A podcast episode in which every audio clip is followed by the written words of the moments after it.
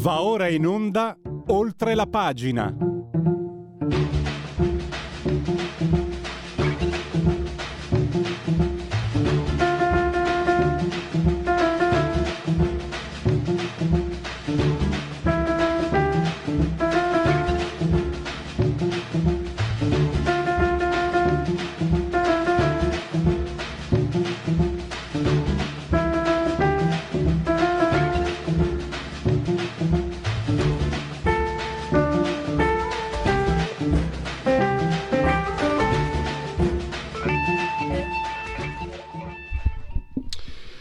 Allora, oltre la pagina, Radio Libertà in simultanea con noi quando sono scoccate le 10.39.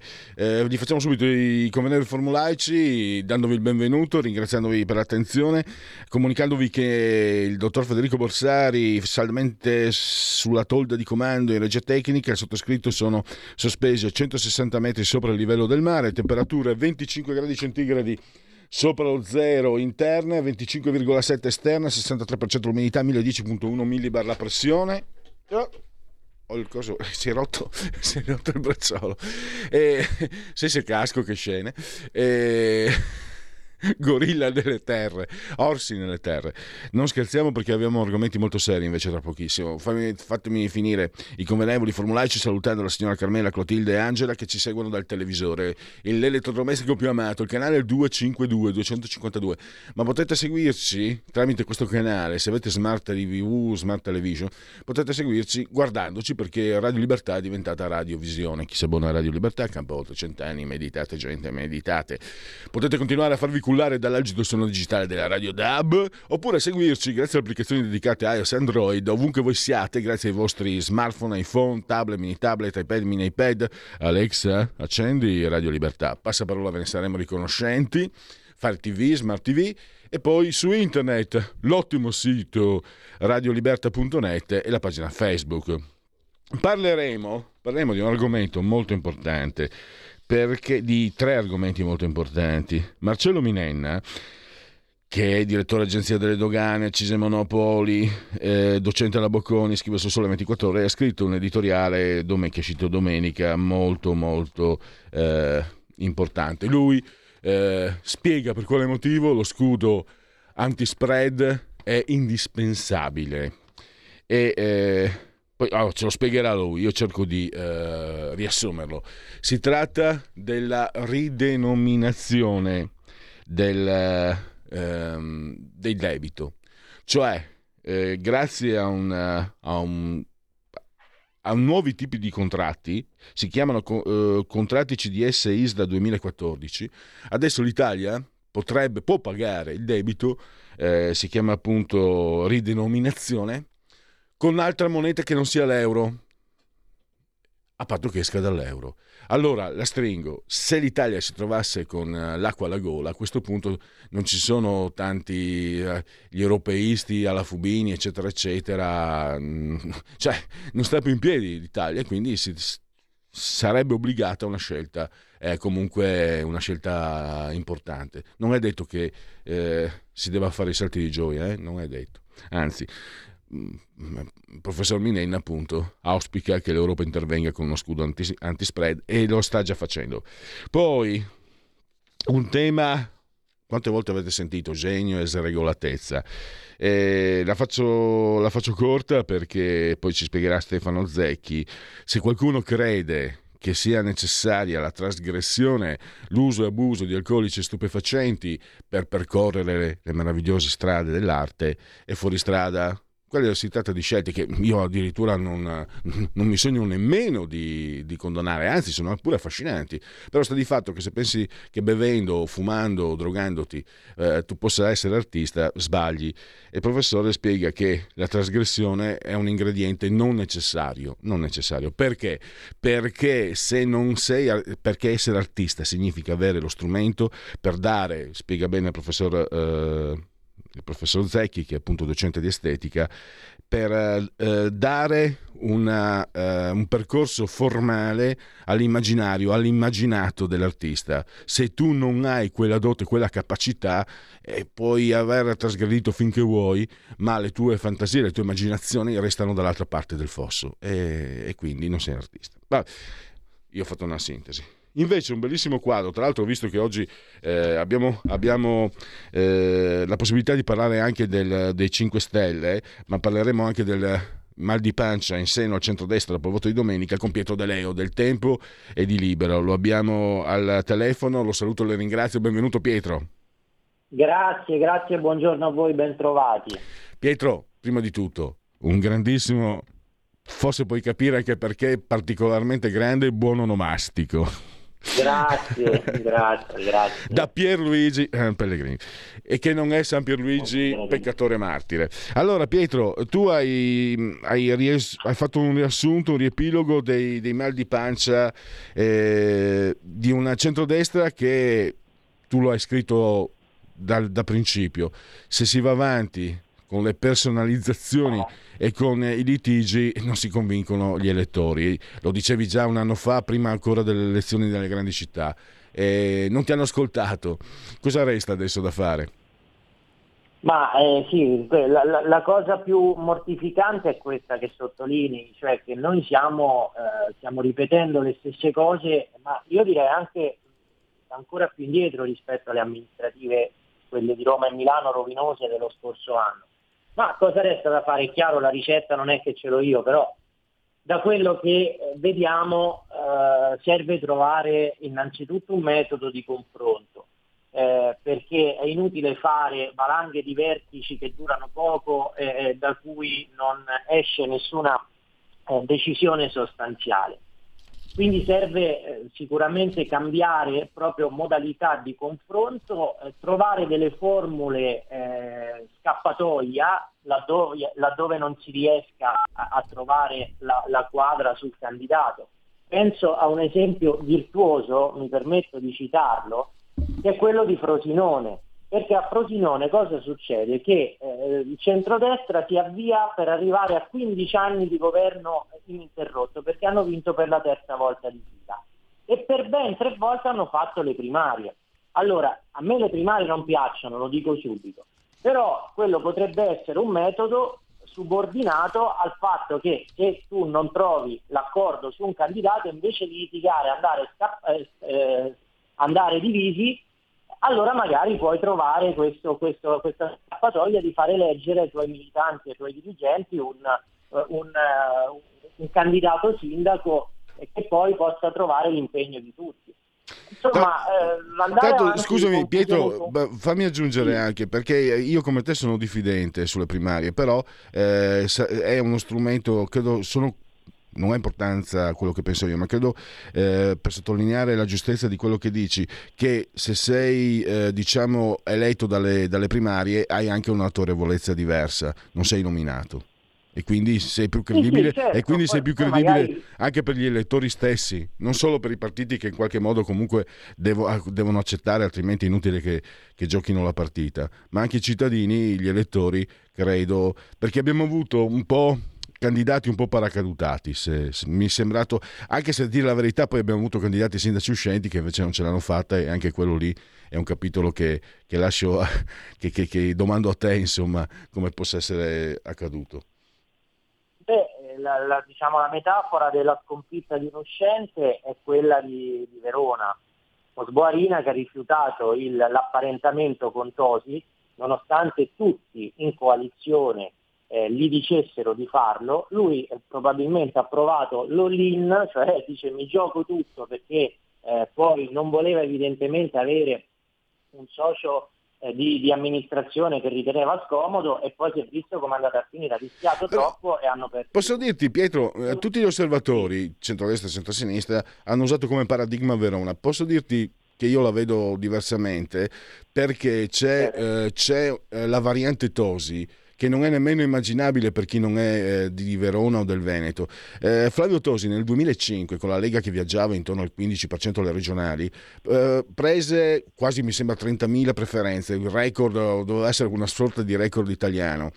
Cioè è, è, una figura che se scende in campo, cioè Flavio Tosi avrebbe vinto anche se si fosse candidato col centro-sinistra, cioè non ha vinto a dire la verità, non era neanche arrivato al ballottaggio, ma se si fosse presentato col centro-sinistra avrebbe vinto. Cioè, una, era una situazione molto particolare, eh, piena anche di livori, di, di, di rivalità. Eh, Tosi, sì, non ha, to, Tosi, Tosi, non ha, mai accettato eh, il fatto di... No, non ha saputo perdere, non ha saputo accettare l'idea che eh, la sua, la sua posizione nella Lega non era compatibile compatibile con la linea che poi aveva portato comunque la Lega al 18 al 34% ed è insomma è sempre stato lì un po' a masticare a masticare amaro e appena avuto l'occasione forse gliel'ha offerta lo stesso Sborina nel momento in cui, questa è una mia idea personalissima, quando Sborina passa dalla Lega ai mm, Fratelli d'Italia, magari Tosi può aver pensato, beh guarda, se votano Sborina che è un sindaco ex leghista, possono votare anche me che sono un sindaco, ex sindaco ex leghista. Questo è un pensiero personalissimo che probabilmente è pure sbagliato. Prego. Ma questo può, può starci tutto, però il problema è un discorso di metodo, di modo in cui si è arrivati all'appuntamento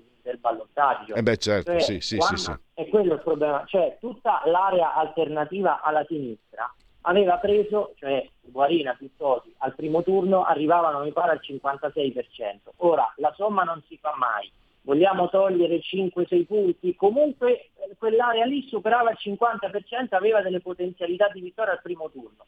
Arrivare così spaccati, dove evidentemente, l'ha anche detto lo stesso Tosi, che non, ha, che, che, non, che non si è adoperato per favorire la vittoria di Guarina, lo ha detto lui in un'intervista ieri, cioè arrivare così è un errore politico, ma è proprio un errore di prassi politica, perché non è possibile non riuscire a compattare un'area in vista di un appuntamento così importante. E questa cosa è successa anche altrove, cioè voglio dire, anche lo stesso caso Catanzaro, a parte che secondo me lì era sbagliato il candidato perché Forza Italia e Lega hanno presentato un onesto avvocato e docente universitario, ma che aveva una passata esperienza con il PD. Quindi queste sono cose che sono sempre un po' pericolose. Uno. Secondo poi, è vero che Fratelli d'Italia, eh, che correva da sola con Banda Ferro, poi ha appoggiato eh, il candidato del centrodestra al ballottaggio, però tu Pierluigi sai meglio di me che se tu al primo turno vai diviso, comunque non è che te le mandi a dire anche, se, anche all'interno dello stesso centrodestra, cioè se il centrodestra ha due candidati, questi candidati competono e se le dicono al primo turno, quindi poi vai a spiegare nelle ultime due settimane siamo tutti uniti e ci vogliamo tutti bene. Cioè è una dinamica francamente che, eh, che è sempre un po' suicida. E per questo bisogna, bisogna un po' cambiare le cose, bisogna imparare a confrontarsi meglio e di più. E soprattutto secondo me bisogna anche fare un ragionamento di un altro tipo, perché eh, è vero che a livello nazionale i partiti di centrodestra hanno, eh, insomma, sono attestati eh, molto positivamente dai sondaggi e con il Rosatellum potrebbero prendere addirittura il premio di maggioranza e consentirebbe loro di vincere. Però non è che tu puoi litigare continuamente sulla base territoriale e mi pare che il capitolo in corso successivo sia quello della Sicilia e poi ehm, chiedere fiducia su un programma a livello nazionale. È una roba che non sta in piedi. Quindi insomma che trovassero un, si dessero una registrata, che facciano questo vertice nei tempi opportuni. Sentivo stamattina, leggevo eh, di Tajani che dice il vertice ci vuole tempo, va preparato, benissimo, purché però da quel vertice si esca con una svolta e, e, e con un metodo di confronto vero, perché qui passano i mesi, passano gli anni e siamo di fronte sempre agli stessi problemi. E poi dobbiamo capire qual è la contropartita, cioè se si sbaglia le politiche arrivano quelli della patrimoniale, quelli dell'immigrazione clandestina senza limiti, eh, quelli di tutte queste cose qua, quelli del giustizialismo, insomma è un appuntamento da, che non si deve assolutamente sbagliare. Ecco, questo mi sembra che hai sottolineato, importante, cioè saper individuare il nemico, sarà brutto dirlo, ma a sinistra cioè, sono, sono, bravissimi, quindi eh, una volta sono i fascisti, una volta sono gli omofobi, una volta loro hanno, trovano sempre un nemico, eh, è vero che loro hanno una, una, macchina propagandistica incredibile, i cattantucoli eccetera, che dopo sono sulla prima pagina di Repubblica, poi vengono invitati a tutte le trasmissioni in prima serata o seconda serata e sembra che la, la gente la pensi come loro, poi non è così. Eh, però ecco, mi sembra, eh, io seguo da tempo, sì, da anni, insomma, anche i tuoi articoli e su questo, soprattutto su questa linea. E manca, no, mi sembra, nel centrodestra eh, la capacità di trovare i temi che uniscono, perché comunque il centrodestra e il centrosinistra sono comunque molto, in realtà più differenti di quanto sembriamo, di quanto sembri, e credo che al centro-destra non basta individuare il nemico, anche perché il nemico eh, Berlusconi l'aveva individuato, il comunista, comunista, comunista, comunista, comunista. I comunisti non ci sono più, quelli che hanno preso il loro posto sono peggiori, secondo me, ma quello è un altro discorso. I temi che uniscono, cosa potrebbe essere? L'immigrazione, eh, l'economia? Fai, qui, qui, veramente apre una prateria di, di interessante. Eh, non sanno individuare i temi che uniscono, è vero, perché spesso i leader sono presi da questo vortice della comunicazione istantanea dei social, dei video, della televisione che impedisce una, una eh, elaborazione più ampia. Per questo in realtà non spetterebbe neanche a loro farlo.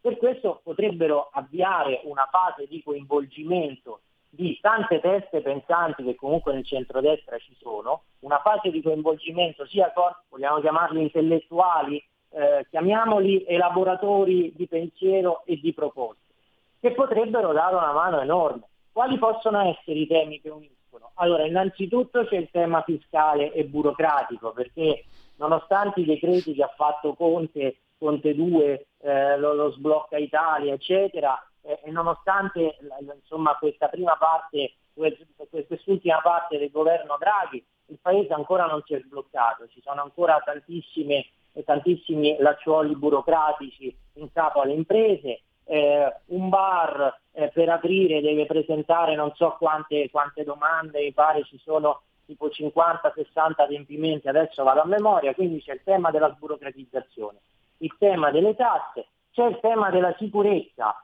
che va analizzato in maniera ampia, che non è solo il tema immigrazione che magari è quello che può destarci più inquietudine visto il grande numero di arrivi. No, c'è tutto un tema di sicurezza che riguarda anche la dimensione eh, telematica. Ricorderai sicuramente che un paio di settimane fa c'è stata una inchiesta della Procura di Milano che eh, ha portato alla denuncia di un gruppo di persone che addirittura hackeravano le telecamere di vigilanza privata dentro le case, magari quelle, quello che uno utilizza per vedere se si entrano i ladri dal telefonino, per rivendersi le immagini. Cioè anche questo è un tema di sicurezza che un centrodestra veramente proiettato al futuro deve affrontare.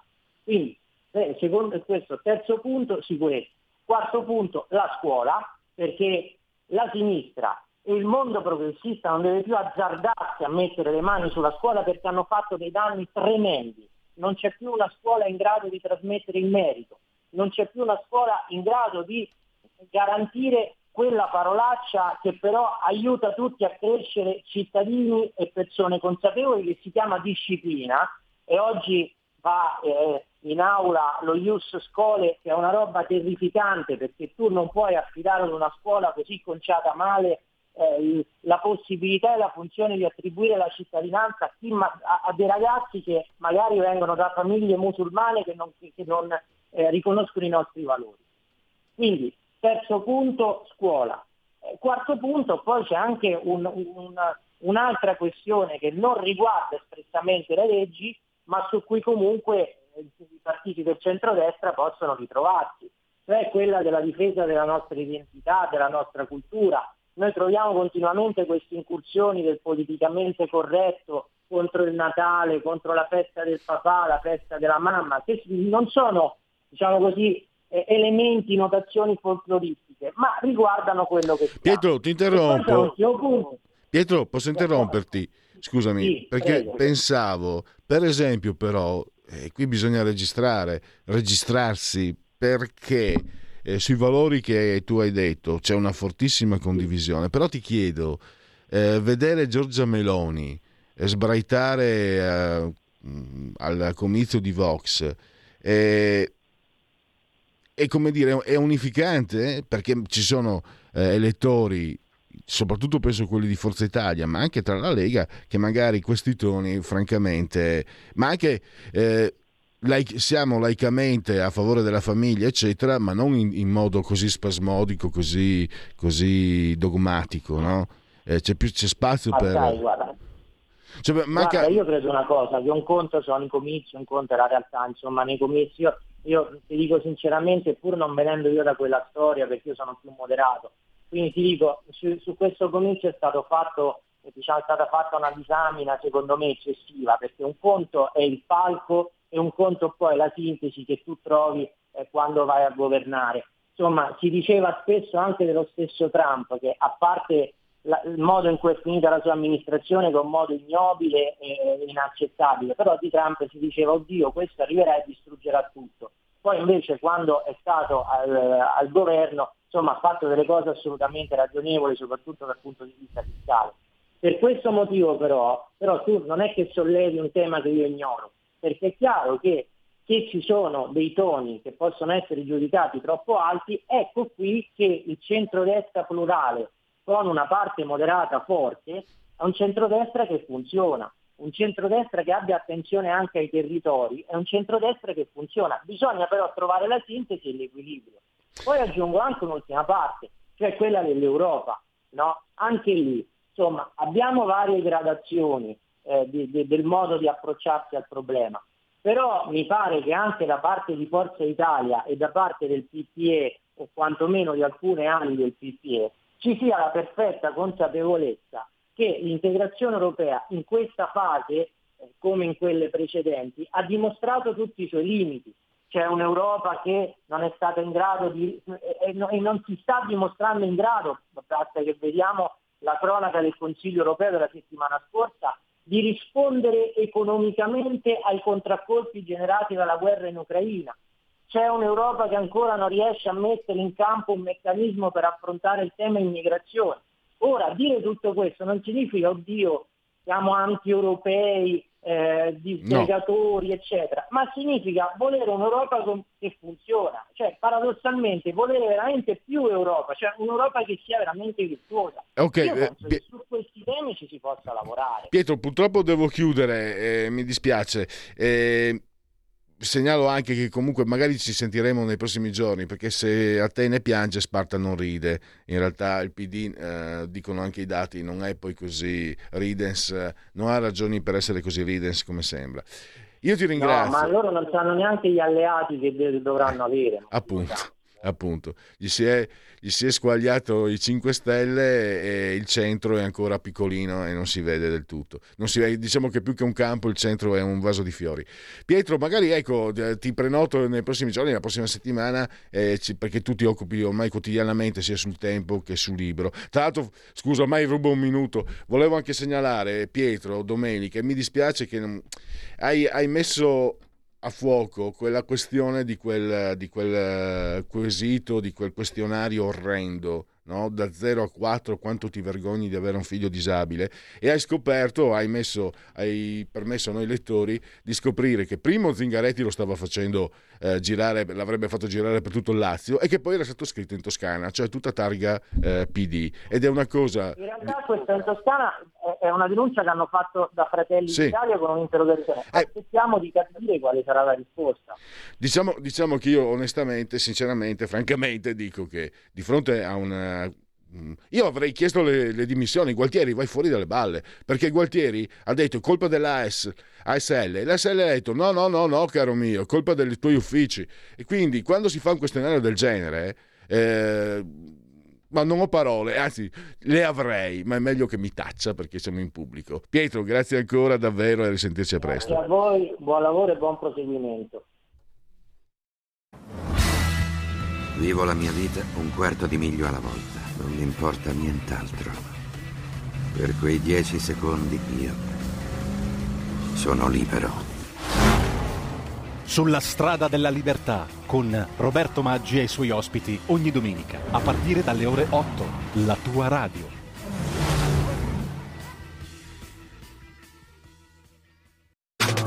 Stai ascoltando Radio Libertà. La tua voce libera, senza filtri né censura. La tua radio.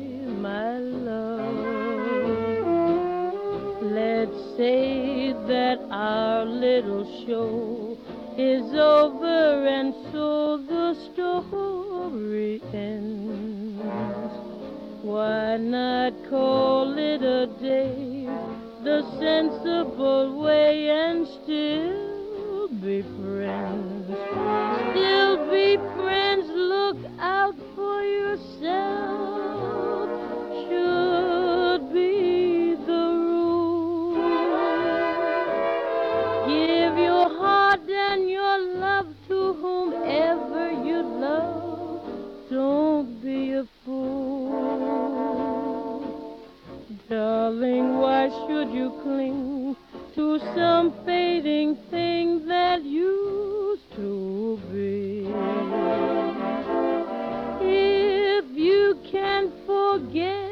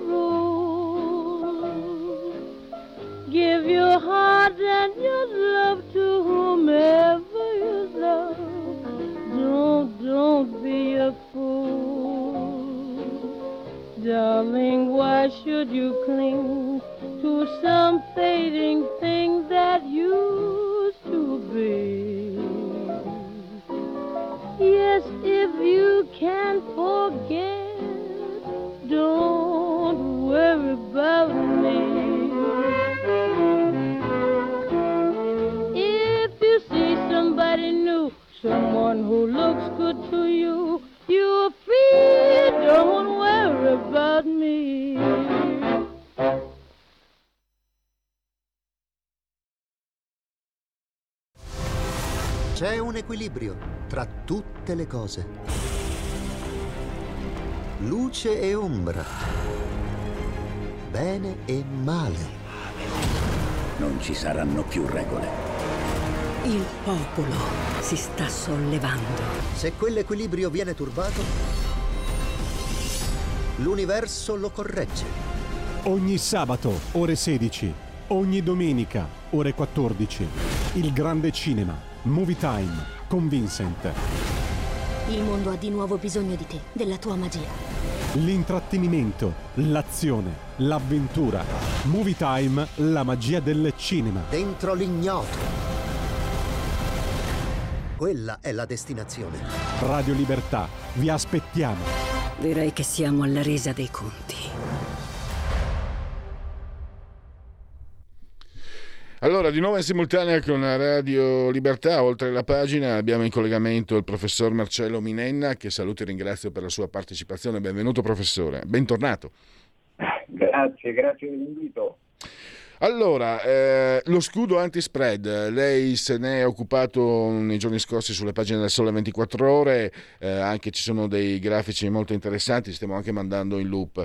Eh, professore, allora, io faccio una sintesi, poi non sono addetto ai lavori.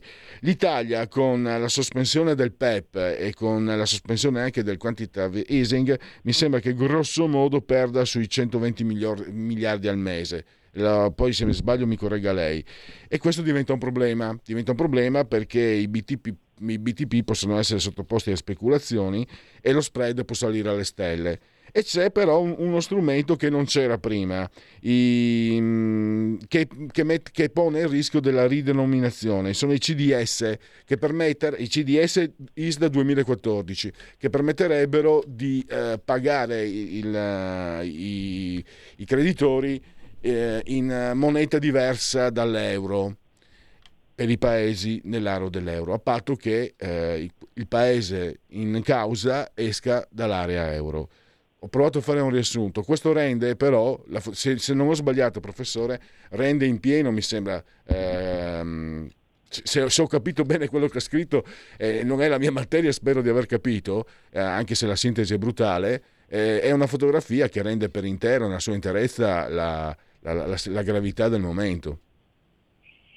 Beh, non c'è dubbio che ehm, la sospensione di due importanti interventi di politica monetaria e il, non, il mancato chiarimento eh, direi tempestivo eh, da parte della BCE di un intervento suppletivo forte nel momento in cui ci sono molte incognite eh, sul futuro energetico, sul futuro eh, anche degli effetti sulla bolletta alimentare, dell'assestamento del conflitto russo-ucraino, eh, della capacità di reazione eh, dell'Unione Europea e dell'Eurozona in maniera compatta eh, dal punto di vista della politica economica e anche delle iniziative per rilanciare le attività commerciali. Ricordiamo che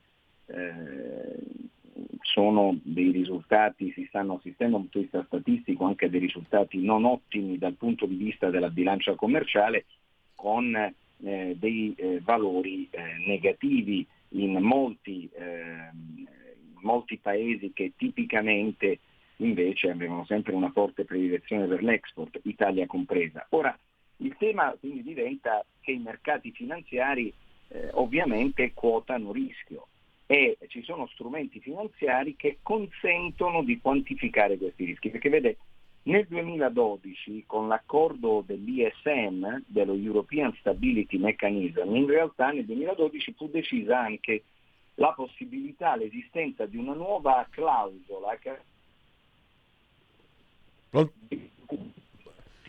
Pronto? Ora, eh, questa clausola cosa prevedeva? Prevedeva proprio la, eh, di, di, una possibilità eh, per eh, l'eliminazione della possibilità per gli stati eh, sovrani eh, di ridenominare il proprio debito pubblico in una nuova valuta, per esempio per l'Italia potevano essere le nuove lire, eh, per superare eventuali criticità finanziarie, una sorta di default amministrato eh, dello Stato. Ora è chiaro che da quando scatta questa clausola in, nei mercati finanziari eh, vengono a, de- a derivarsi due tipi di titoli di Stato, un BTP che ha ancora questa sovranità eh, dal punto di vista della ridenominazione in altra valuta in caso di difficoltà e un BTP che queste caratteristiche non ce l'ha. Conseguentemente i mercati finanziari hanno iniziato a quotare eh, nei credit default swap, cioè in quei prodotti derivati che consentono di assicurarsi dal rischio paese, segnatamente dal rischio Italia, eh, in questo caso, hanno iniziato a quotare quindi un diverso prezzo. Un conto è comprare un'assicurazione dal rischio Italia eh, inclusiva del rischio di ridenominazione in lire, un conto dal rischio del fallimento dell'Italia senza questa facoltà. Ora questa è una grandezza, quindi la differenza tra questi due premi eh, eh, assicurativi, chiamiamola, è una grandezza che mh, durante la pandemia e anche eh, di recente erano, era stata sostanzialmente sotto controllo. Eh, molto ridimensionata, si era assistita a valori eh, più rilevanti nei momenti di maggiore eh, tensione nella nostra area valutaria in passato. Ecco, nell'ultimo periodo, eh, traccio un esempio per tutti, quando la Marine Le Pen nel 2017 in campagna elettorale dichiarò che avrebbe ridenominato il debito francese in nuovi franchi in caso di vittoria, questa grandezza eh, aumentò di tre volte. Perché è chiaro che se la, l'avesse fatto la Francia a catena non è che l'Eurozona rimane in piedi se la Francia ne, ne, viene fuori e quindi anche Spagna e Italia avrebbero dovuto torto collo probabilmente seguire. Ora è evidente che in questa situazione eh, i mercati finanziari stanno dando un segnale, stanno sostanzialmente indicando eh, alla banca centrale di avere delle preoccupazioni. E questa preoccupazione è collegata proprio a, al fatto che quantitative easing e il PEP, cioè il programma pandemico, eh, vanno verso eh, la, eh, il ridimensionamento, una, eh, si va verso una eh, impostazione di normalità della politica monetaria. C'è anche questo spettro del rialzo dei tassi collegata alla fiammata inflattiva, dimenticando a mio modesto avviso che questa inflazione che abbiamo nell'Eurozona non è come quella americana, è un'inflazione fondamentalmente generata dalla crisi energetica, non è un'inflazione generata da un eccesso di politica fiscale come è successo negli Stati Uniti eh, d'America, perché la Biden Economics ha spinto l'acceleratore ancor più della Trump Economics.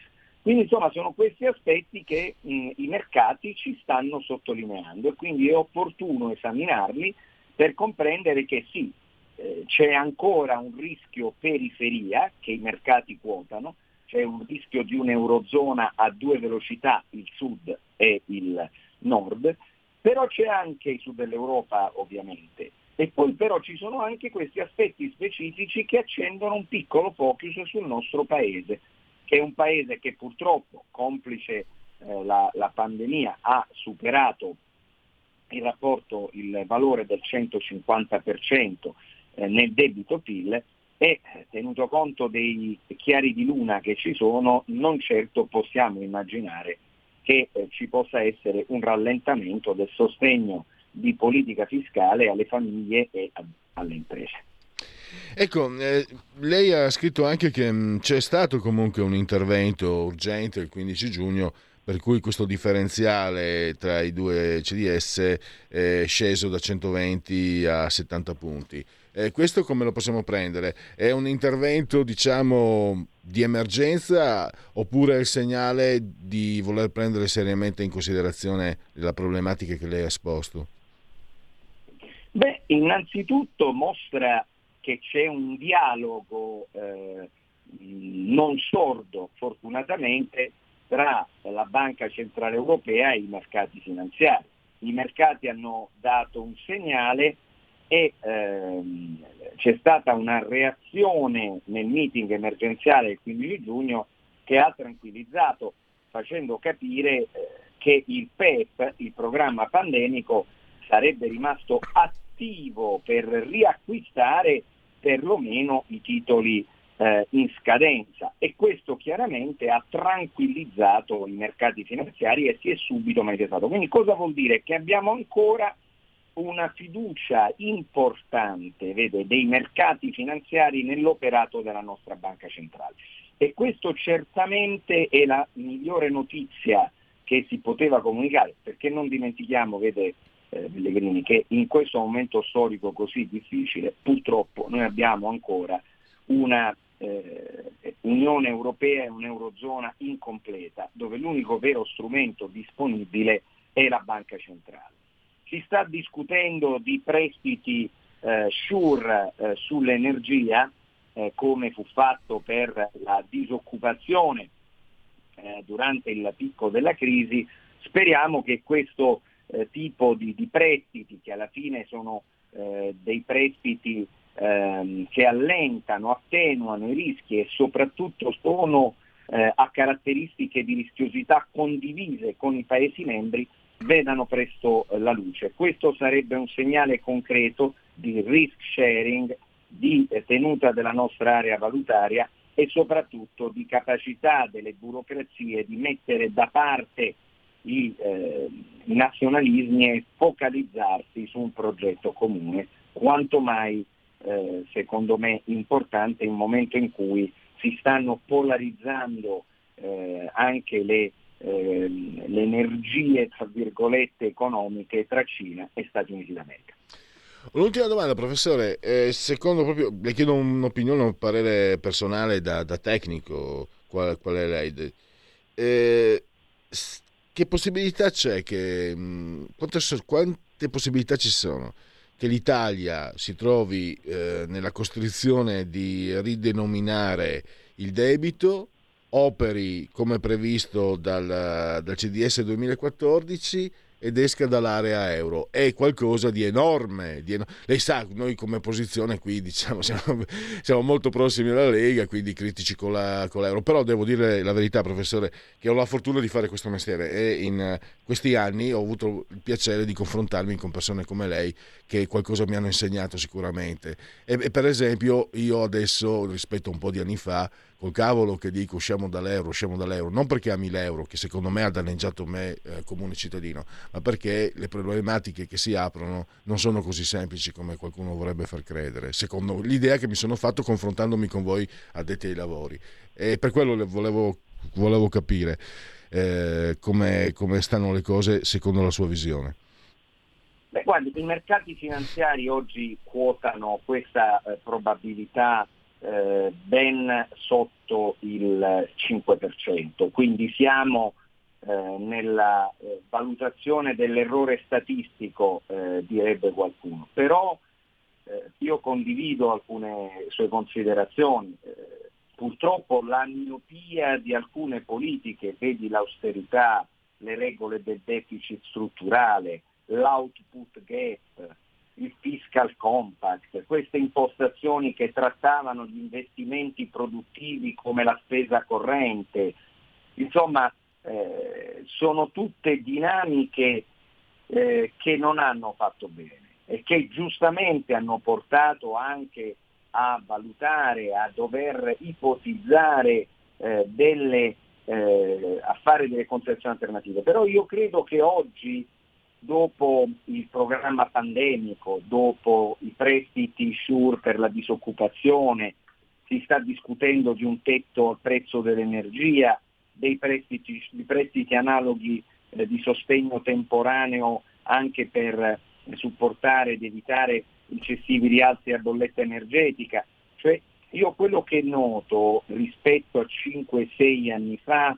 è che tutto sommato se uno vuole trarre una eh, nota positiva da questa eh, gravissima crisi pandemica, da questo dramma che è stato la pandemia e ancor più la guerra, io credo che tutto sommato la cosa che è successa è che si sono avvicinati alcuni interessi e eh, alcuni punti di vista. Eh, io credo che questo potrebbe aiutare, anche perché non dimentichiamo accordi intergovernativi come quelli dell'ISM, come quelli del Fiscal Compact, come il patto di stabilità, tutti, sono tutte questioni ancora aperte su cui veramente si scriverà il futuro della nostra area valutaria e saranno quegli accordi di policy, eh, vede Pellegrini, che decideranno le probabilità che i mercati assegneranno alla rottura dell'Eurozona, eh, che speriamo non avvenga mai. E allora con questa analisi concludiamo il collegamento, abbiamo esaurito il tempo con il professor Marcello Minenna. Grazie davvero per essere tornato ai nostri microfoni e risentirci a presto, professore.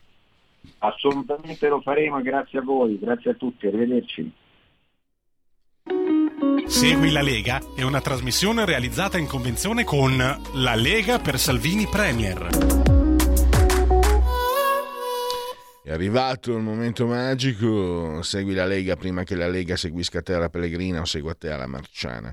Sono sul eh, sito legaonline.it, scritto legaonline.it.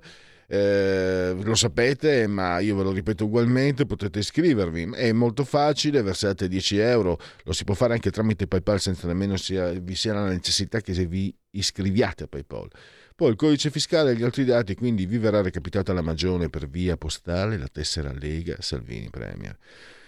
Il 2 per 1000 è molto importante, è una scelta libera e non ti costa nulla. Il tuo sostegno vale il 2 per 1000. Cosa, si, cosa bisogna fare? Scrivere sulla dichiarazione dei redditi tre, eh, questi tre sono lettere e numeri. D di Domodossola, 4 il voto in matematica, 3 il numero perfetto, D43. E adesso gli appuntamenti, io ho sempre qualche problema, eh, qua c'è scritto tutti gli appuntamenti e poi si ferma. Allora, se state lì, dai, non scappate via, che vi, vi, vi dico tutto ugualmente. Eh, abbiamo, abbiamo, allora, oggi 29 giugno. Eh, guardate che ci sono, eh? Arrivo, arrivo, ecco qua. Eh, oggi pomeriggio alle 17.15 eh, TG24, Sky, Sky TG24, il vicepresidente della Commissione Finanze Alberto Gusmeroli. La eh, trasmissione si chiama Economia. Poi, sempre oggi, giorno dei Santissimi Pietro e Paolo. Auguri a tutti i Pietri, a tutti i Paoli. e Isabella Tovaglieri, europarlamentare, Rete 4, questa sera alle 23.20 con, eh, in, uh, nella trasmissione condotta da uh, Veronica Gentili, l'amica di Vittorio Feltri, vado molto d'accordo, che era quella, Veronica Gentili, che sparava a zero ai tempi del, non di Me prima ancora, quando Veronica Lario scrisse quel, quel terrificante editoriale contro il suo, era ancora suo marito, eh, per via dei festini, eccetera. Lei che cercava di fare l'attrice, però come fai a fare l'attrice se hai sempre sta scendo, non cambi mai? E mm, miseriaccia, oh, vedi. E bellissima però perché Veronica Gentili è un piacere del, del, dell'occhio. Insomma, a mia età si guarda ancora, resta solo quello. E lei sparò a zero contro Berlusconi nel 2013, eccetera. Andò addirittura a lavorare al fatto, non sa scrivere e c'è Lorenzetto eh, sotto chi tocca la sua rubrica che viene pubblicata da Italia Oggi che la pesca, la pesca sempre in fallo, non è un doppio senso, nel senso che eh, commette errori anche madornali, anche di, di sintassi ed è poi andata a lavorare a Rete 4, cioè a, si fa pagare dallo stesso personaggio che lei disprezzava tanto. La coerenza non è semplice, però, eh? non è facile. Io anzi. Comunque era giusto per la cronaca. In ogni caso, non dovete, se non volete seguire lei, seguite che sicuramente vale la pena Isabella Tovaglieri. Marco Dreosto, europarlamentare, domani in ora antelucana e concorrenziale dal Nazione alle 10.30. Io ve lo dico lo stesso perché sono un bravo ragazzo, un bravo figliuolo. Sky TG24, l'europarlamentare Marco Dreosto, Sky eh, già detto, basta, inutile aggiungere altro e quindi il 2 luglio che è di sabato alle 20.30 un altro europarlamentare sempre con Veronica Gentili eh, controcorrente, la fanno anche il sabato adesso, eh, Antonio Maria Rinaldi. E poi basta, stop, quindi io direi che per Segui la Lega sta su fi. Segui la Lega è una trasmissione realizzata in convenzione con La Lega per Salvini Premier e un po' di sondaggetti. Allora, no, questo è un dato Istat. Fatturato dell'industria ad aprile si stima che il fatturato dell'industria, al netto dei fattori stagionali, aumenti del 2,7% in termini congiunturali, sia per il totale che per le componenti interne ed estere. Nel trimestre febbraio-aprile 2022 l'indice complessivo è cresciuto del 6,6% rispetto al trimestre precedente, più 6,4% sul mercato interno e più 7% su quello estero. Via condivisione e adesso arrivano i sondaggetti freschi freschi freschi freschi Sole 24 ore è il committente realizzato da Wimpole eh, scusa Federico avevo lasciato in, ehm, stavo volontariamente per mettere in difficoltà il dottor Federico Borsari che guida la regia tecnica. Eh, no, lì ogni tanto mi succede quindi di, di lasciare in sovraimpressione. Allora, eh, abbiamo, abbiamo eh, come giudica l'operato del governo Draghi? Molto bene, 16%, più bene che male 35%, né bene né male 22%, più male che bene 12%, molto male 15%.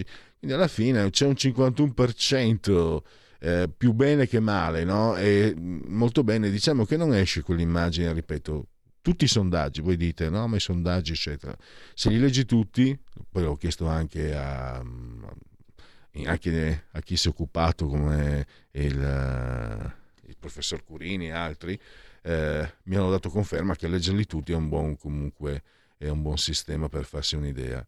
E tu li leggi tutti e alla fine vedi che Mario Draghi non è così, nell'opinione pubblica, presso l'opinione pubblica, non è così forte in auge come invece eh, sembra se leggi i eh, giornali o segui le tv.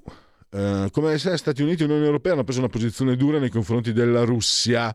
Sono molto d'accordo 19, abbastanza d'accordo 23, poco d'accordo 28, per nulla d'accordo 50. 30 e qui vedete 58% non è d'accordo sulla posizione e sembrerebbe invece se tu guardi queste trasmissioni sembra che il popolo italiano sia eh, in piazza per sbranare Putin. Invece non è così.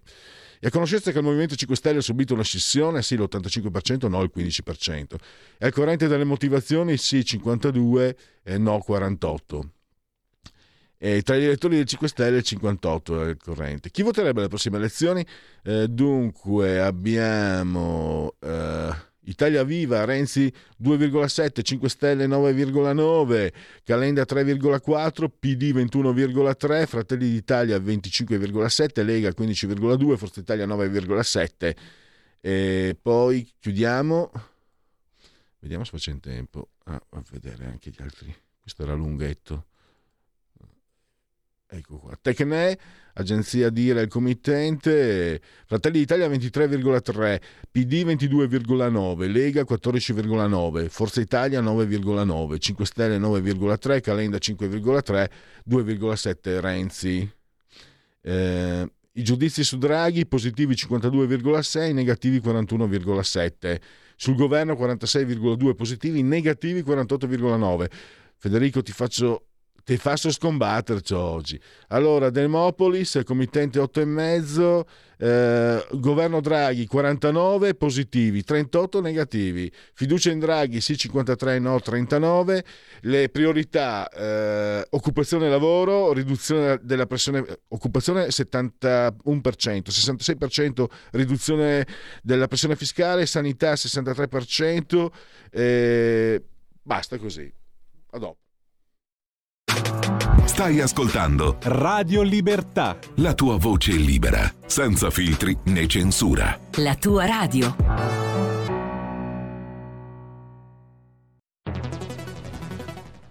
La radio è sempre di più ovunque.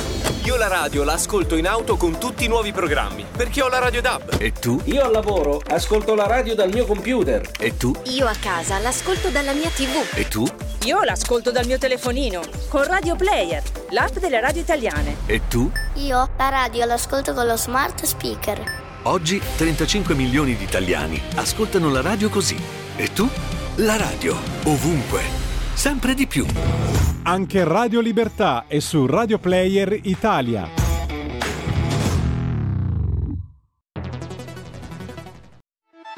Stai ascoltando Radio Libertà, la tua voce libera, senza filtri né censure, la tua radio.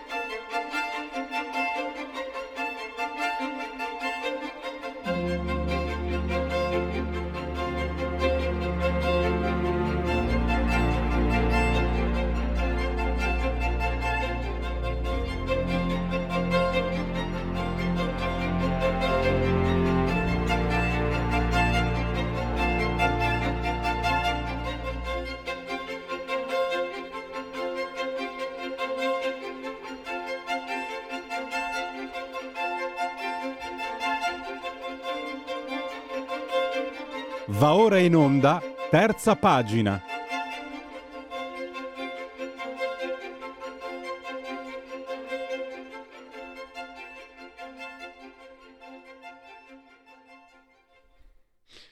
Dunque, eh, siamo in attesa di collegarci con eh, il professor Stefano Zecchi. Oggi è un giorno, di, un giorno di, scuola con eh, docenti.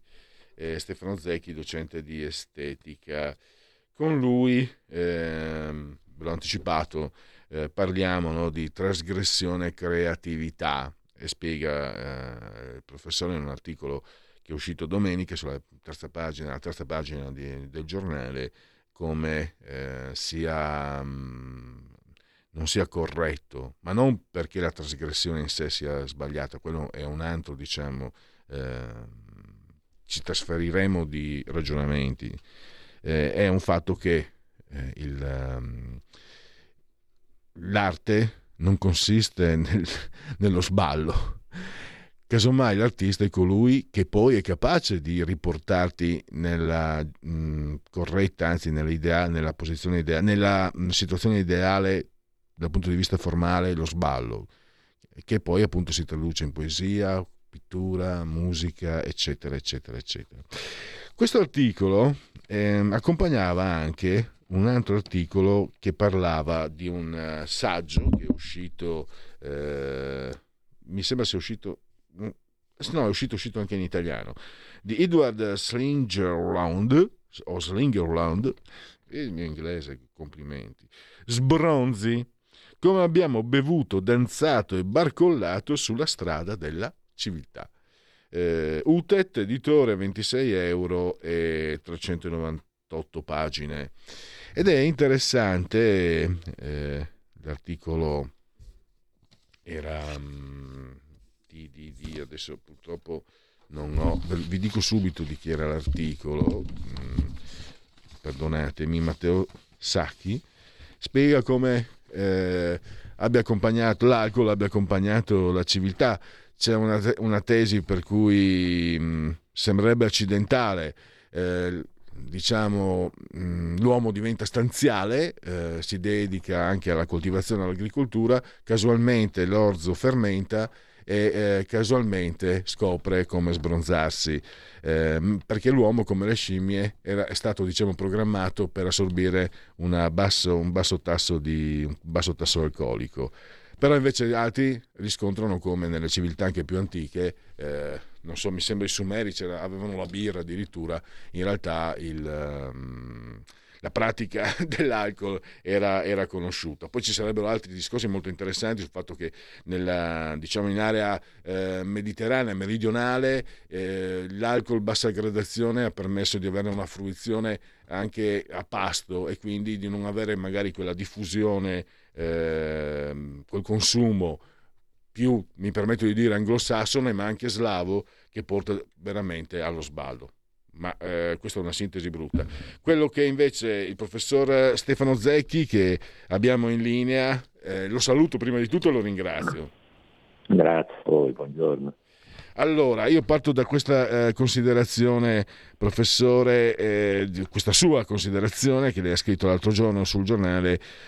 La sregolatezza è un accessorio non necessario del genio e da qui si può cominciare tutto, secondo me, mettendo le cose in chiaro. Prego, professore. sì, anche se questo era l'ultimo passaggio sì. di quell'articolo che avevo scritto sul, sul giornale, perché eh, proprio quella riflessione che facevo era legata a delle figure culturali straordinarie che vanno da Baudelaire, Mallarmé, Andy Warhol, cioè tutto un mondo, e la Big Generation, tutto un mondo insomma, che eh, ci ha lasciato una eh, visione dell'arte, dei documenti di arte che sono grandiosi.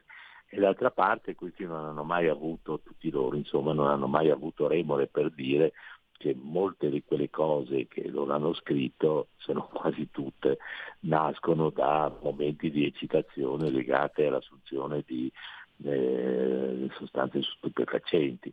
Ecco, io facevo una piccola considerazione sul fatto che sì, ci sono questi grandissimi io recitavo poi una poesia di Baudelaire che credo, penso sia una delle più belle in assoluto della modernità, Il Cigno, e che però in fondo diciamo, ci sono anche dei grandi scrittori, e citavo che so Thomas Mann, Goethe, mm. che Male, musicista Male, che eh, invece erano esattamente il contrario di questi sregolati, molto metodici, molto eh, legati proprio a un ritmo quasi ossessivo Ma infatti, del loro eh, tempo da dedicare. Ecco, Professore, mi permetta di interrompere perché in realtà no. forse quello che ho trovato fondamentale nel, nel, suo editoriale è un'altra cosa. Mi permette anche di ringraziarla perché era 30 anni che non leggevo eh, la segna. Eh, do, preparando questa intervista sono andato a rileggerla. Eh, vabbè, chi, chi, leggetela poi, inutile che sia, che sia io a commentarla. Se potete, leggetela anche in francese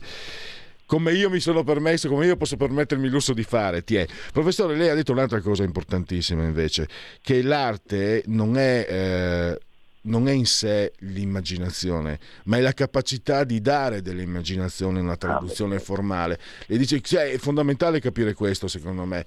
Eh, se, se, l'artista è colui che traduce e che poi riporta l'immaginario in una canzone, in una musica, in un quadro, in una poesia, in un film, anche se vogliamo. Questo forse è un punto, professore, è un punto che raramente viene messo in chiaro. Eh, lei, giu- lei, riporta anche il manuale per giovani artisti di Damien Hirst. Sì, lo sballo, sì. lo sballo, lo sballo. In realtà questo io lo, lo metterei proprio in, uh, in, una targa questo concetto, perché se vogliamo parlare di arte si parte da lì, altrimenti è meglio lasciar perdere, secondo me. Ma infatti, perché sembra che tutto debba nascere da una visione sollecitata in modi diversi, anche non soltanto eh, da, da, da, sostanze stupefacenti, ma perché uno si siede lì e dice ah che belle queste robe qui e poi le deve mettere giù, ma quando le deve mettere giù è lì la sua vera genialità, perché vede io e lei possiamo anche andare a farci una passeggiata, eh, che so, io per... Eh, le colline eh, marchigiane e siccome siamo persone diciamo pure di media cultura siamo anche capaci di rappresentarci il senso della bellezza che noi vediamo. Però poi sa viene quello lì che ti dice sempre caro mi fu quest'ermo colle e scrive una delle liriche più belle in assoluto della genialità, Leopardi. Quindi a un certo punto la propria immaginazione, i propri sentimenti eh, devono avere questa eh, forza che viene dalla eh, genialità, quindi da una razionalità ben compresa, che traduce questi sentimenti eh, in parole, in musica, in immagini, cioè le formalizza, dà una struttura formale. E in quell'articolo lì io citavo una frase che secondo me è rivelatrice un po' di quello che ci stiamo dicendo, di, Harry Miller, l'autore di Tropico del sì. Cancro, che ne racconta di cotte, di crude, poi però a un certo punto testualmente eh, dice sì, però tante trasgressioni, tante avventure, ma se io poi a un certo punto non ho una sedia testuale sotto il sedere per potermi davanti al foglio, mettermi con la macchina da scrivere, a eh, esprimere formalmente i miei sentimenti, è col fischio che viene fuori un romanzo, col fischio che viene fuori un testo letterale. Ecco, questo è proprio il punto. Professore... Eh, se no tutti siamo pronti qui ad avere grandi immaginazioni, anche grandi idee, poi mettere in pratica. Mi è venuto il dubbio, professore, non sulle sue affermazioni, ma non un dubbio, un pensiero che, che ho da, da te. Non è che per caso non sia la trasgressione non sia la droga che porta a essere artisti, ma sia essere artisti che porta ad avere necessità di certi momenti. Eh, io penso, per esempio, amo moltissimo il jazz. I jazzisti, eh, i jazzisti dell'eroina sembrano un binomio inscindibile. Io purtroppo sono assolutamente negato nella musica, ma dentro di me pensavo sono fant- le fantasie di un, di un, non passeggiatore solitario. Pensavo se io sapessi suonare, per quanto amo la musica, nei momenti in cui non, non, suono ho bisogno di sostituirla perché se io sapessi suonare non necessariamente chissà che se io sapessi suonare sarei in paradiso ma quando, non potendo suonare tutto il tempo quando non sono in paradiso devo sostituire gli angeli e forse questo può essere professore che chi ha, ha quella capacità quella, poi perché eh, se tu vedi le cose e poi hai la capacità, come dice lei, di essere artista, di dare traduzione formale, e poi quando però è assente perché non lo si può essere completamente tutto il tempo della propria esistenza, hai bisogno di un, di un sostitutivo. È, una, è, un pensiero mio un po' così, insomma, volevo capire, mi piacerebbe sapere il suo... Potrebbe essere, per l'amor di Dio, potrebbe essere che diciamo così, questa mania platonica di Platone che le parla questo genio che eh, si esaspera nella sua creatività nel momento in cui ha creato, ha bisogno poi di un sostitutivo adrenalinico per così dire, per supplire al vuoto che eh, lo, lo, prende, oppure anche un po', eh, sempre seguendo quello che lei dice, ma eh, un, un minimo, diciamo così, di eh, stimolazione, perché poi eh, dipende sempre dai, dai, livelli, dai gradi, dalla quantità, un minimo di stimolazione ti permette di essere magari più eh, presente, anche più concentrato nel, nel tuo lavoro. Ecco, secondo me quello che va smentito è che basta in fondo allucinarsi, basta prendere stupefacenti e allora lì il tuo delirio diventa, diventa arte. E, insomma non, non, non, si può neanche essere così tranchant per dire eh, sì, tu quando eh, lavori nel mondo delle lettere, della pittura, della musica devi startene assolutamente sobrio. Questo è un modo anche secondo me molto, molto dogmatico di, di prendere in considerazione. Forse, forse, professore, è proprio la posizione moralista che magari può imbrogliare i giovani, poiché drogarsi, ubriacarsi, eccetera, è, è, considerato sbagliato nel, dalla morale comune, il giovane che vuole sfidare la morale comune ci prova. Bravo, questo, questo è anche il, il, problema, diciamo così, collegato, perché se tu hai questo eccesso di moralismo per cui eh, pensi che qualunque cosa sia oltre la tua eh, disponibilità razionale, eccetera, qualunque altra eh, significhi poi il male.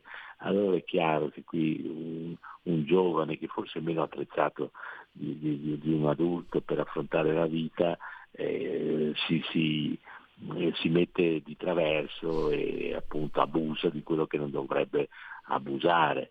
Eh, insomma, se, se, a un certo punto alla sera uno si beve un bicchiere di vino, eh, mica si ubriaca, ma se ne può bere anche due. Cioè, io, io semmai sono abbastanza diffidente degli, degli astemi, Beh, lo diceva anche Baudelaire, professore, lo diceva anche eh. Baudelaire, se si ricorda. Ma poi io sono veneziano, un veneziano quando vede la sera uno stemio pensa sempre che questo qui lo stia controllando in qualche modo, capisce? Quindi diciamo così che come sempre l'atteggiamento corretto, giusto, è quello che non esaspera le situazioni ma, però, ma se c'è un, anche questa nostra eh, breve chiacchierata, c'è un messaggio da dare, è che è assolutamente illusorio il fatto che se tu prendi degli stupefacenti e ti senti un dio, poi non sei un artista, ma probabilmente sei uno che finisce male. Mm. Tra l'altro eh, io sono un fumettario accanito, suggerisco su YouTube lo trovate, eh, Sergio Topi secondo me è uno dei, non solo secondo me, uno dei più grandi autori di fumetti mai esistiti, milanese, scomparso qualche anno fa. Neil Gaiman quando lo incontrò a un festival del, cinema, del fumetto cade quasi in deliquio, in ginocchio. Se vedi questa intervista trovi un omino eh, piccinino mm. che spiega a lui, cioè proprio eh, una vita da travè. Eh, però vai a vedere le sue opere, sono spaventose. Professore, non è che eh, possono essere anche, diciamo, fuorviati i giovani perché gli si dipinge l'arte come qualcosa di astratto, qualcosa di estraneo, qualcosa come fuga e come evasione, quando invece l'arte è il contrario, a mio avviso, è comprensione. L'arte è uno strumento formidabile che permette a noi che non siamo artisti, a me che non sono artista, anche se avrei tanto desiderato esserlo, di comprendere attraverso un quadro, attraverso una poesia, posso comprendere quanto è più, attraverso un film, posso comprendere quanto è più magari un manuale di scienze, un manuale di storia, un manuale di filosofia, un manuale di filosofia magari per carità, ma è questo che forse, cioè l'arte anche che viene ehm, lasciata come se fosse fosse o per diporto, io strangolerei quelli che lo pensano, o come eh, materia per eruditi, eh, per le elite, quando invece lo sappiamo, insomma, professore, noi siamo in Italia, eh, dov'è che i grandissimi dipingevano? Nelle chiese, chi ci andava in chiesa? Non è che ci andassero solo le elite. E questo che però, eh, soprattutto in Italia, mi sembra... Prego, prego. L'arte ha sempre avuto questa grande funzione di raccontarti il mondo, di spiegarti il senso della vita. Il problema diventa quando nella modernità, nella nostra contemporaneità, l'arte perde questa funzione. Oggi vede che mh, tanta arte contemporanea deve essere spiegata. E questo è sbagliato perché l'arte non deve essere spiegata, l'arte spiega esattamente quello che abbiamo detto sia lei che io in questo momento. E allora ci sono a mio parere falsi artisti che giocano, eh, quindi sa, il discorso sarebbe enorme come ormai il mercato ormai dell'arte in mano alla grande finanza, eh, perché i critici fanno gli artisti, gli critici creano gli artisti e questo sa, è un discorso che ci porterebbe fuori, mm-hmm. ma il, la base di tutto questo è capire che proprio il mondo dell'arte, della musica, alla pittura, alla letteratura è quello che spiega la vita, la spiega esattamente come la spiega la scienza, non in modo inferiore e forse neanche in modo superiore, sono due momenti fondamentali dello sviluppo della nostra civiltà. Ecco, in chiusura professore, proprio voglio stare a Venezia. Mm, probabilmente lei l'avrà anche conosciuto, sto parlando di Vedova, eh, Emilio Vedova. Eh, io personalmente mi faccio diciamo tramite di chi è eh, diffidente verso l'arte informale eh, sì. ma non solo diffidente, un pochino, lei mi ha attribuito doti culturali che vorrei avere, eh, ma cerco di avere. Dai, la faccio breve. Eh, quando mi sono trovato per la prima volta davanti a, davanti a un'opera di Emilio Vedova, sono rimasto scosso, sono rimasto assolutamente eh, stordito e, e fosse un metro di misura, le chiedo, può essere come base di partenza l'idea è arte ciò che ti scuote? Ma guardi, qui, qui andiamo avanti, non so cosa possiamo parlare per un paio d'ore, tre ore, io sto molto volentieri con Professore, con lei parlerei tre giorni anche di fila. no, vede, eh, la premessa a mio parere è questa, che l'arte contemporanea, quella che vediamo, Vedova e, e compagnia, quella che vediamo nelle gallerie oggi, alla Biennale oggi, un, deve essere molto colta perché eh, la, la, contemporaneità si basa su delle ricerche in fondo che sono sperimentali e bisogna capire quelle che sono state fatte, se no uno pensa di essere lui il genio che si inventa qualcosa, invece sono state fatte prima. Sa perché? Perché non c'è più una scuola. Ci sono tendenze, ma non c'è una scuola come poteva essere la scuola di Tiziano, di Botticelli, ma Ecco, non c'è più scuola. Allora vede, eh, Vedova, soprattutto il primo Vedova, eh, entra dentro questo eh, grande mondo di ehm, innovazione formale che appunto si chiama l'informale. Il vero problema poi, ed è, ed è certamente una delle figure più rappresentative di questo movimento artistico, il vero problema sono gli imitatori, quelli che frigono e rifrigono eh, cose in precedenza. Per un conto è Picasso, un conto sono i picassiani. Ecco, ed è la stessa cosa nella musica, un conto sono le dissoluzioni tonali alla Schoenberg, un conto sono coloro che lo, lo imitano. È crudele l'arte contemporanea perché non ammette in qualche modo scuola, non ammette se non una continua innovazione di forme che si basa su quello che c'era già stato in precedenza, che tu devi romperlo, eh, trasgredirlo.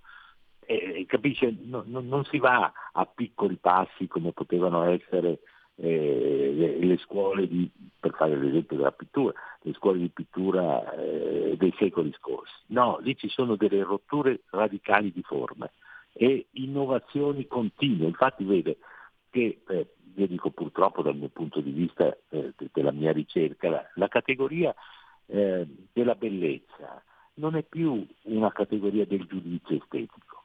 Non, lei può dire che un quadro di Picasso è bello, eh, come lo diceva, non so, di un quadro eh, di Caravaggio, di Tiziano. No, eh, sono altre le categorie estetiche del giudizio, come l'innovazione, la trasformazione, anche la blasfemia talvolta drammaticamente entra. Poi dopo un giorno magari ci sentiamo per dire quello che a me piace o non piace, però io spero di essere stato abbastanza chiaro, ma questo è un problema enorme per chi è appassionato di queste cose, poi ci sono anche altre cose che sono enormi, come la siccità, come le bollette che crescono a dismisura e, e la benzina che ormai è più cara dell'oro. Insomma. Certamente, eh, professore, mi, mi, perdoni se ho portata magari un po' lontano dal, dal, seminato, ma è colpa sua perché io mi entusiasmo no, quando no, parlo con lei. Chiamatemi quando volete, se sono libero vede, chiacchiero volentieri, poi spero che chi ci ascolta apprezzi perché poi sì, sì, noi sì, parliamo per loro, perché io e lei magari ci incontriamo e ci andiamo a bere un caffè insieme, ma insomma eh, chi ci ascolta che dovrebbe apprezzarmi, lei sarà certamente apprezzato se no non sarebbe a quel posto lì. Mettiamo, mettiamola così. Comunque, prima, eh, invece del caffè ci facciamo un'ombra quando ci, quando ci torneremo. Pronto? Sento male. Ah, no, dicevo, eh, il caffè va bene, ma anche un'ombretta, magari. Un'ombra deve Va bene. va bene. Però senta, ecco, magari dopo le 5 di pomeriggio. Ah, assolutamente, assolutamente, mai prima. Eh, Grazie professore, a risentirci presto. Grazie, arrivederci, arrivederci. Allora lo facciamo plug con la, no, la sigla, la sigla. Dai. La verità è che sono cattivo, ma questo cambierà. Io cambierò. È l'ultima volta che faccio cose come questa. Metto la testa a posto, vado avanti, rigo dritto, scelgo la vita. Già adesso non vedo l'ora. Diventerò esattamente come voi. Il lavoro, la famiglia, il maxi televisore del cazzo, la lavatrice, la macchina, il CD e l'apriscatole elettrico. Buona salute, colesterolo basso, polizza vita, mutuo, prima casa, moda casual, valigie, salotto di tre pezzi, fai da te, telequiz, schifezze nella pancia, figli, a spasso nel parco, orario d'ufficio, bravo a golf, l'auto lavata, tanti maglioni, Natale in famiglia, pensione privata, esenzione fiscale, tirando avanti, lontano dai guai, in attesa del giorno in cui morirai. Genetriaci, ricorrenze e commemorazioni dell'undecimo, decimo primo giorno di Messidoro, mese eh, del calendario repubblicano, per tutti è un mercoledì, miarqui, 29 giugno. Santissimi Pietro e Paolo, apostoli patroni della città di Roma. Auguri a tutti i Pietri, a tutti i Paoli, a tutti i Paoli e a tutti i Pietri.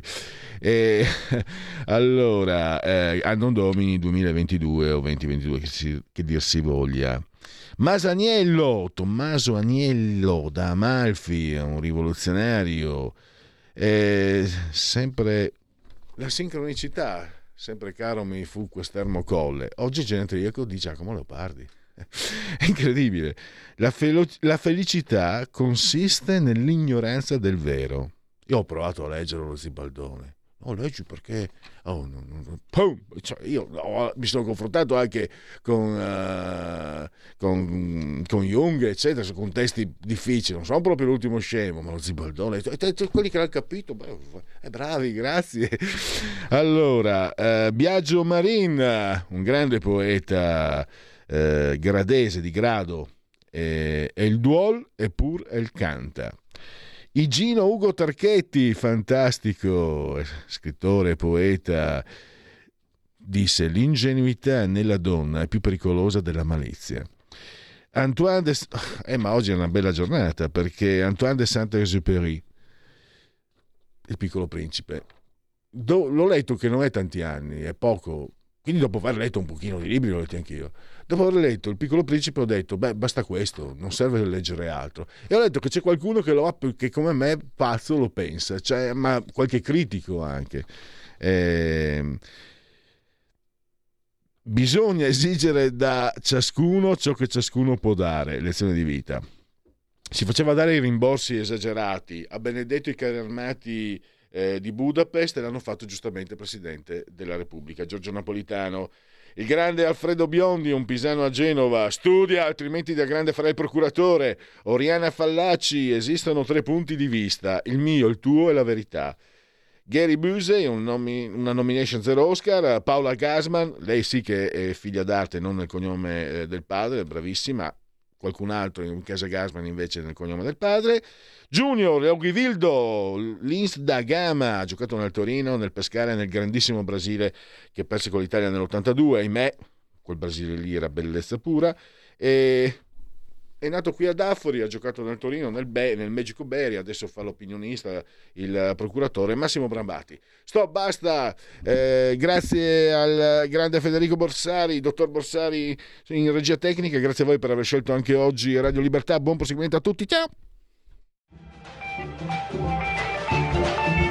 Avete ascoltato oltre la pagina.